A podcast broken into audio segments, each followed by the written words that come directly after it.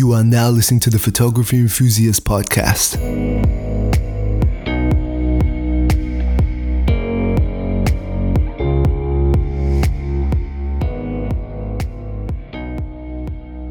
Hello and welcome to another episode of the Photography Enthusiast Podcast. As always, I'm your host, Daniel Lee, or Photos by DLEE. Just as in a response to last week, we're going to be doing the upsides of multiple camera brands as our main topic of using multiple camera brands this week. Some photography news as well as some personal updates, which I will get into now. Although I'm technically not married while I'm recording this, that's happening tomorrow. By the time this podcast release, I will be married, so yay for us, I guess. We've been together maybe people probably don't care. We've officially been together 11 years now. So that's, quite a long time. Don't really have to worry about getting married. We've been together this long unmarried. So to me, it shouldn't be any issue now that we are married. In fact, the whole marriage stuff is quite strange to me. So I'm going to do this little rant. So I didn't know much about de facto couples or what a de facto couple entails. I don't know if it's the same in every country, but it's actually quite surprising. So what I found out is here in Australia, if you're a de facto couple, you've been living together for more than 2 years and you can prove that, you have been, you're actually entitled to your partner's assets. So say hypothetically, say you have two people, John and Jane. John Jane owns a house, but then John doesn't own anything not related to it. She bought it with her own money. They were living together for 2 years and all that, help paying the bills, that kind of stuff. Then after that 2 years, they decide to break up. Because they were living together for 2 years and they were considered de facto, John would have an actual right to ownership of Jane's property. So he could, sue her or whatever and she'd have to pay him or sell the house and give him half the funds, which to me sounds ludicrous. It also makes sense to get married in less than 2 years in that sense. Because if you think about it, I could, John could meet Jane, say they have nothing. Jane insists on getting married in a year and a half, which, sounds very soon, but she gets a prenup. He signs it, so he has no right to her assets. Then if they break up, another year later, he doesn't get anything. Whereas if they were living together unmarried, he gets something, which to me just seems so crazy. It's kind of like the squatter laws I know they have in a lot of countries. To me, that makes no sense as well, that people just stay there. All this kind of stuff just blows my mind how these laws even come about. But yeah, that's just that little thing going on. I didn't shoot Vivid, still injured, managed to go to the doctors. They said, I'm just too active, too much exercise. As I mentioned, 70 minutes worth of HIIT workouts. And then on top of that, I was doing another 50-minute walk multiple days a week, 3-4 days a week. So yeah, just way too much. Still hasn't healed now. Still having to keep icing it. It's getting a little tiny bit better, I feel like, but not fast healing. So, I'm not going to be able to be on my feet as much for a while, which means going out to shoot is a bit harder as well. And cold ass weather, plus that, just could not be bothered going to Vivid. Aside from that, I did get the Sigma 56mm f1.4 and it's performing beautifully on Fuji. I know I say it so casually, even though keep buying camera gear. And to be honest, I kind of want to buy another lens, but otherwise really good. And the car was honking out there if you could hear that. Another lens Fuji have that I really want to get is the XF 27mm f2.8 RWR lens. So it's a pancake lens, a very small, f2.8, so around 40-41mm lens. It's kind of a tight focal length, but at the same time, I do want a pancake lens to replace that 22mm. The lens would be excellent mainly because, say, when I go to wrestling in August, when WWE visit, I'm hoping it's still in August anyway, because they are postponing the dates, but I want to be able to take a photo when I'm there. And the arena have a strict rule of lenses can't poke out more than 5 centimeters or something. So it would need to be, a pancake lens. I was actually tempted to keep the M50 and the 22 just to be able to take photos of that, but I didn't want to lose any resale value. So we'll see how we go. I can't say for certain what the next episode of the podcast will be. I don't think I can record it live. I'll be pre-recording it quite early. Not live, but I won't be able to do news, that kind of stuff. So I'll see how I go. I would love to do the Fuji XS10 review, but that all depends on if I can get some more photos between now and then. I mainly just want maybe another cityscape or two and maybe a portrait or two as well, and then I'll be happy with that. But otherwise, we'll have to wait and see if I can get those photos done. Quite a tight schedule over the next few weeks, and as I mentioned, can't really walk too much, so have to see how we go. Otherwise, that's it for personal updates and rants. So on to the news. So Tamron have finally announced their 17 to 70mm f2.8 for Fujifilm X-Mount. So Tamron is calling it its world's first wide-range 4.1 standard zoom for the Fujifilm X-Mount. The Sony version of this lens was released in APS-C. Now Fuji have finally managed to get it, which is a pretty quick turnaround, to be honest. It has a 35mm full frame equivalent of 25 to 105mm, so like your 24 to 105, which is a very, very useful range, especially for travel, except a lot of the full frame lenses that, are pretty much this size would be f4, usually a constant f4 aperture. This one is a constant f2.8 aperture, so it has a step up on it for that. It promises superb optical performance and lightweight that also has Tamron built-in vibration compensation technology that reduces camera shake. I don't know if that would work in conjunction with IBIS on bodies like the XT4, XS10, that kind of stuff, or whether, it would rely purely on a lens one because it's a third-party lens. That sort of stuff, I'm not too sure. It is equipped with the quiet XRD, rapid extra silent stepping drive AF motor, and the company says it exhibits minimal focus breathing.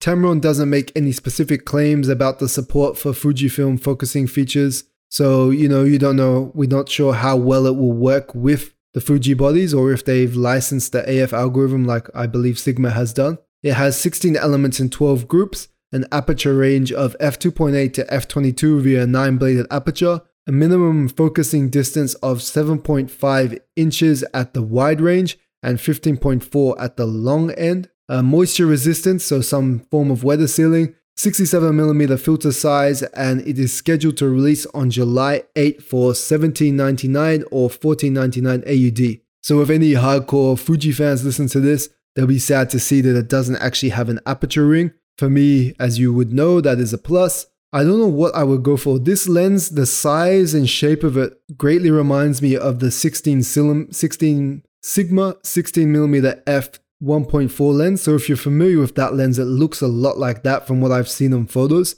which isn't a overly big lens, but it's not overly small either. I believe the lens is around 350, 360 grams, that kind of stuff. So it's a decent weight. This one has a much longer range compared to the Sigma 18 to 55 that's, due to come out, which I think is more like a 17 or something to 70, that kind of thing. 28 to 70 works out a bit more like that. So I will kind of lean towards the Sigma in that regard, but mainly just because of size. I think it's really tiny as well. Sigma do make decent, zooms as well. I always felt Tamron were better at zooms. Sigma were better at primes, but if you wanted to travel, you could literally just take like an XS10 and the 17 to 70 with you. Same goes for Sony. This lens is available. You get A6400 or 61. 66 is a bit pricey, but you could get one of those bodies and this, and you're set. I think only the 6600 has IBIS. I don't even sure if it has IBIS, but I know if one of them does,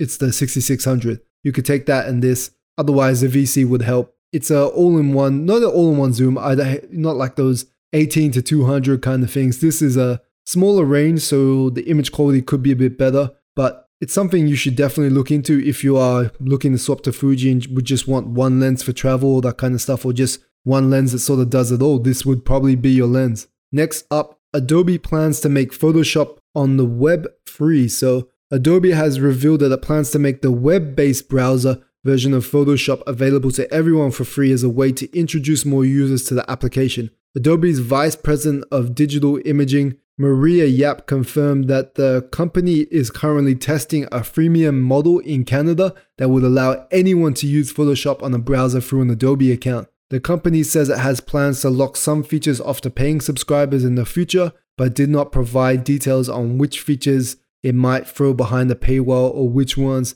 would always remain free. Adobe hasn't said if or when it plans to expand their test outside Canada, nor did it provide details on when the program might fully launch. It launched last October as a public beta. The platform is powerful for Adobe to start The platform is powerful for Adobe to target younger creatives since it can work on Google Chromebooks, which are one of the leading computers that are deployed in classrooms. Dipping into a freemium market is almost certainly a response to PixArt and its business model, however, which shows how seriously Adobe is taking the upstart photo editor. I'll be very curious what features they hide behind the paywall. So I would say likely a lot of your automation features, say your bokeh modes, you know, that kind of stuff. Neural filters, sorry, I think they're called. The sky replacement, panoramas, photo merge, that kind of stuff. I think a lot of those will be locked behind the paywalls. But I think they'll have to keep some other features as well, certain masking types,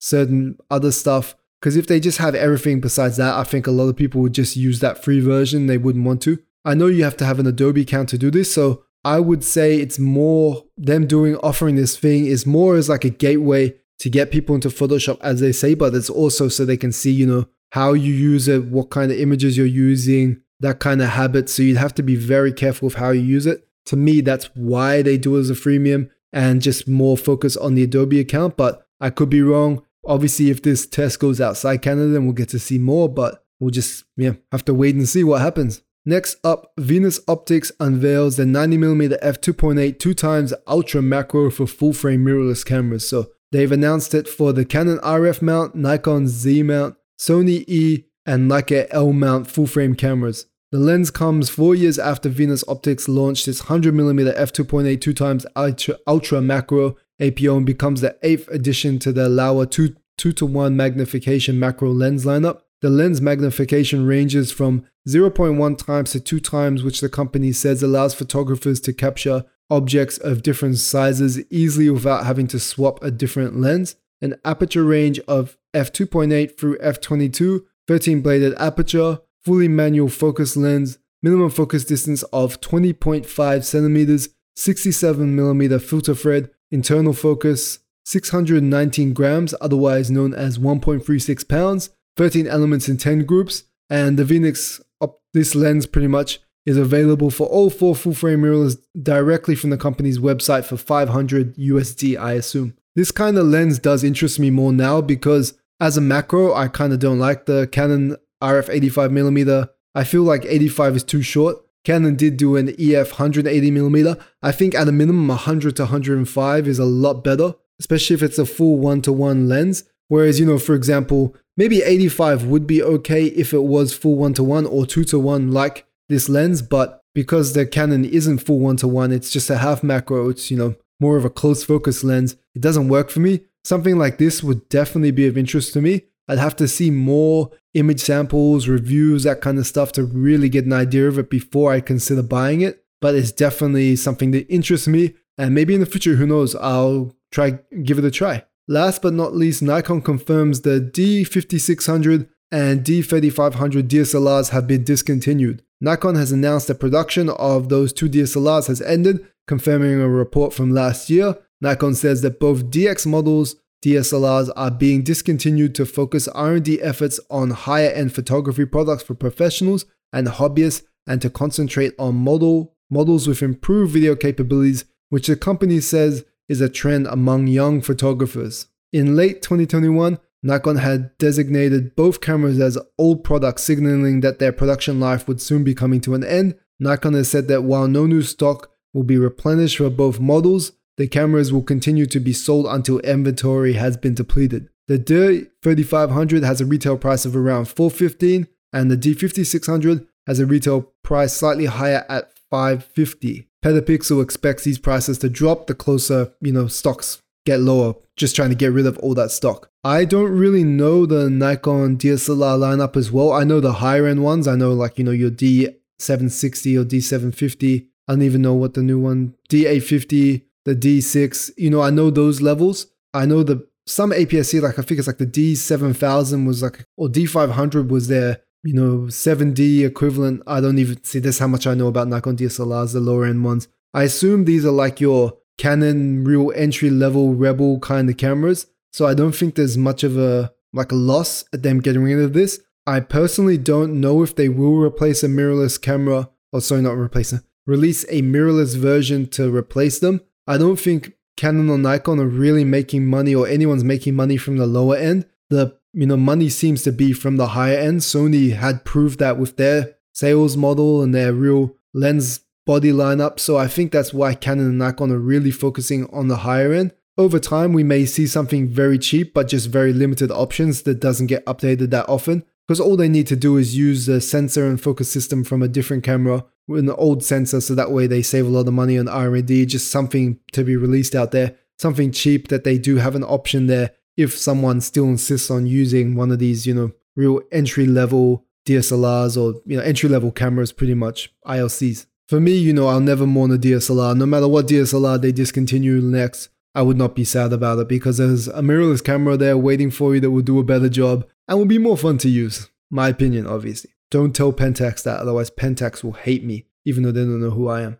Well, on to the main topic. As I mentioned earlier, this is sort of like a quick follow-up to the previous week's topic.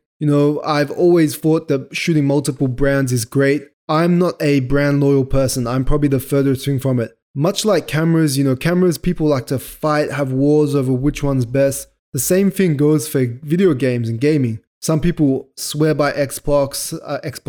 Well, Xbox. Yeah, Xbox is correct. I don't know why I'm thinking X-Pac like in wrestling. So my mind's too WWE these days. But that's another one. People, go AEW versus WWE, Xbox versus PlayStation, PC versus everything. For me, I'm not a brand person. Even with my gaming, I own a PC, a Nintendo Switch, a PS5, but not an Xbox, mainly because the games on there are the exact same as PC, so it's very pointless for me to buy one. But what I'm getting here is I like shooting, I like owning everything of all brands. If they have something that's beneficial to me, I would want to own it. I don't really care about what brand is on that box or on that item or anything like that. To me, you're going to have, the best options to choose from, much more options. I thought of a joke I was going to tell them that I learned in high school, my teacher said to me, but not very appropriate and not very appropriate, so I'll just leave it. But here's I would say there's not as many reasons to give why shooting multiple brands is good, but to me, they're a lot bigger. So the first one is you're pretty much having the best gear of anything and the best of both worlds in a sense, or all worlds, not both. So say, you're currently shooting with Canon and you love the 135mm focal length, but you hate adapters. You're stuck. What are you going to do? But at the same time, you love the RF 85mm f1.2L DS, which, Sony don't really have an option. So what are you going to do? You could simply just buy the Sony body with the 135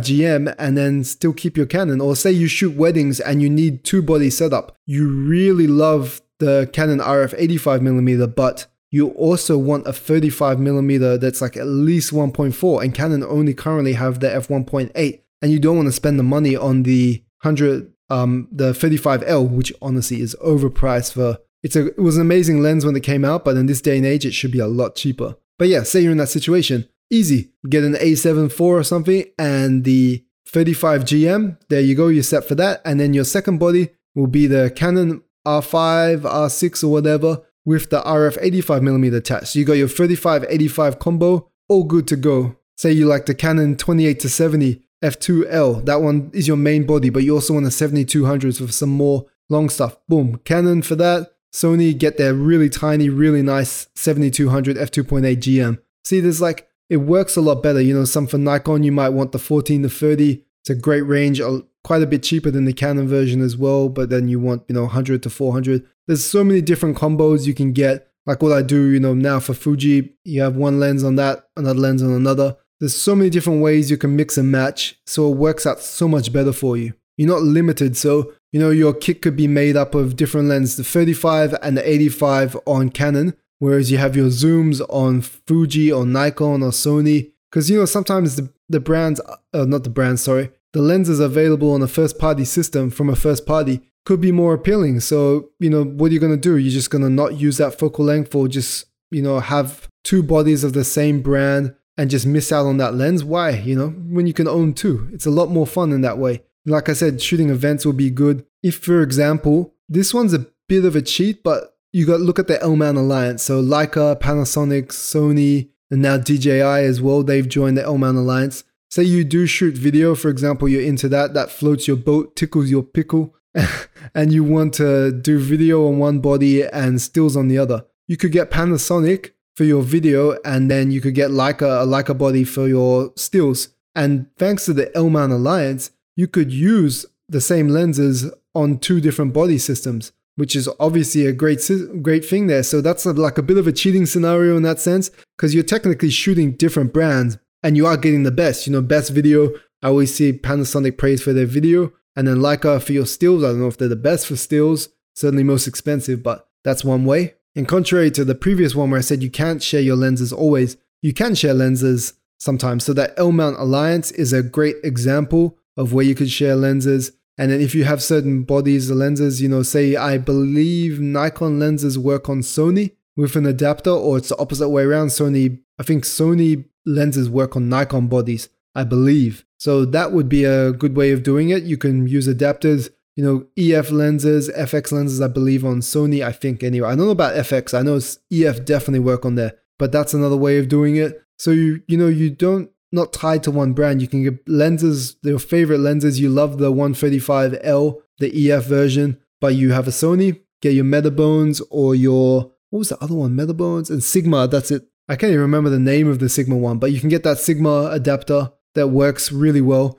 Certain adapters work better for certain lenses, but there's another major benefit there. So yeah, as I mentioned, it's not like as big of an argument I feel as against using multiple camera brands, even though I'm in the brand, not so much, I'm in the camp that I think it's better to own multiple camera brands just because you get like best of both worlds, but others don't, you know, even if like you do what I do, whereas you want APS-C and full frame. For Canon, Nikon, Sony, their APS-C is okay, but I would say they're not, most areas aren't as good as Fuji. Fuji, you know, best lens range for native APS-C lenses, really amazing colors. Obviously AF, I would say, I don't know about Nikon, APS-C, Sony and Canon AF will probably beat Fuji pretty easy, to be honest. Don't hate me, Fuji users, but they were better from what I've experienced for APS-C, for Canon at least anyway. I know Sony pretty much matched that. They have real-time tracking on a lot of their bodies from the A6400 and up, that kind of stuff. But there are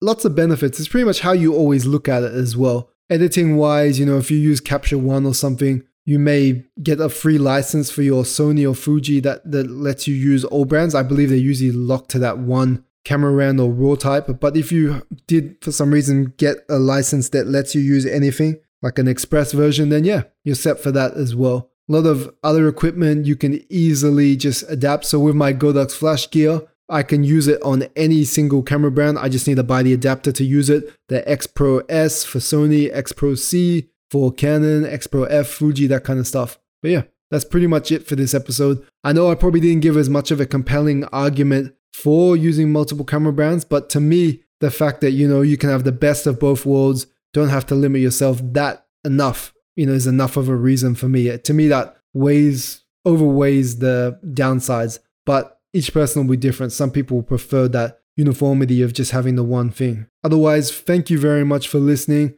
If you did enjoy this episode, please make sure to subscribe. If not, I'm not sure. There's probably people, you know, God will kill kittens if you don't subscribe, honestly. No, I'm joking. Otherwise, thank you very much for listening. If you want to listen to more episodes, you can find, you know, them in your favorite podcast app, where it's Spotify, Google Podcasts, Apple Podcasts. You can, in the show notes, you'll find links to all the news articles we discuss. And as well, if you want to see more reviews, tutorials, more podcast episodes, you can go to thephotographyenthusiast.com. If you want to follow me, see my personal work, my personal blog is photosbydlee.com. My Twitter handle, you know, I mostly post on Twitter and Flickr. Photos always come to my blog way before anywhere else because I just like to post there first. But otherwise, yeah, photosbydlee on Twitter. If you're a follower on my old Twitter, the Mr. Meowpuss, you're welcome to follow me on there, but I don't really post my photography on there. All I do is talk about wrestling, games, that kind of stuff. So probably, you know, if you don't want to see that stuff, it's not best. But otherwise, thank you very much for listening. Take care. See you in 2 weeks. Bye.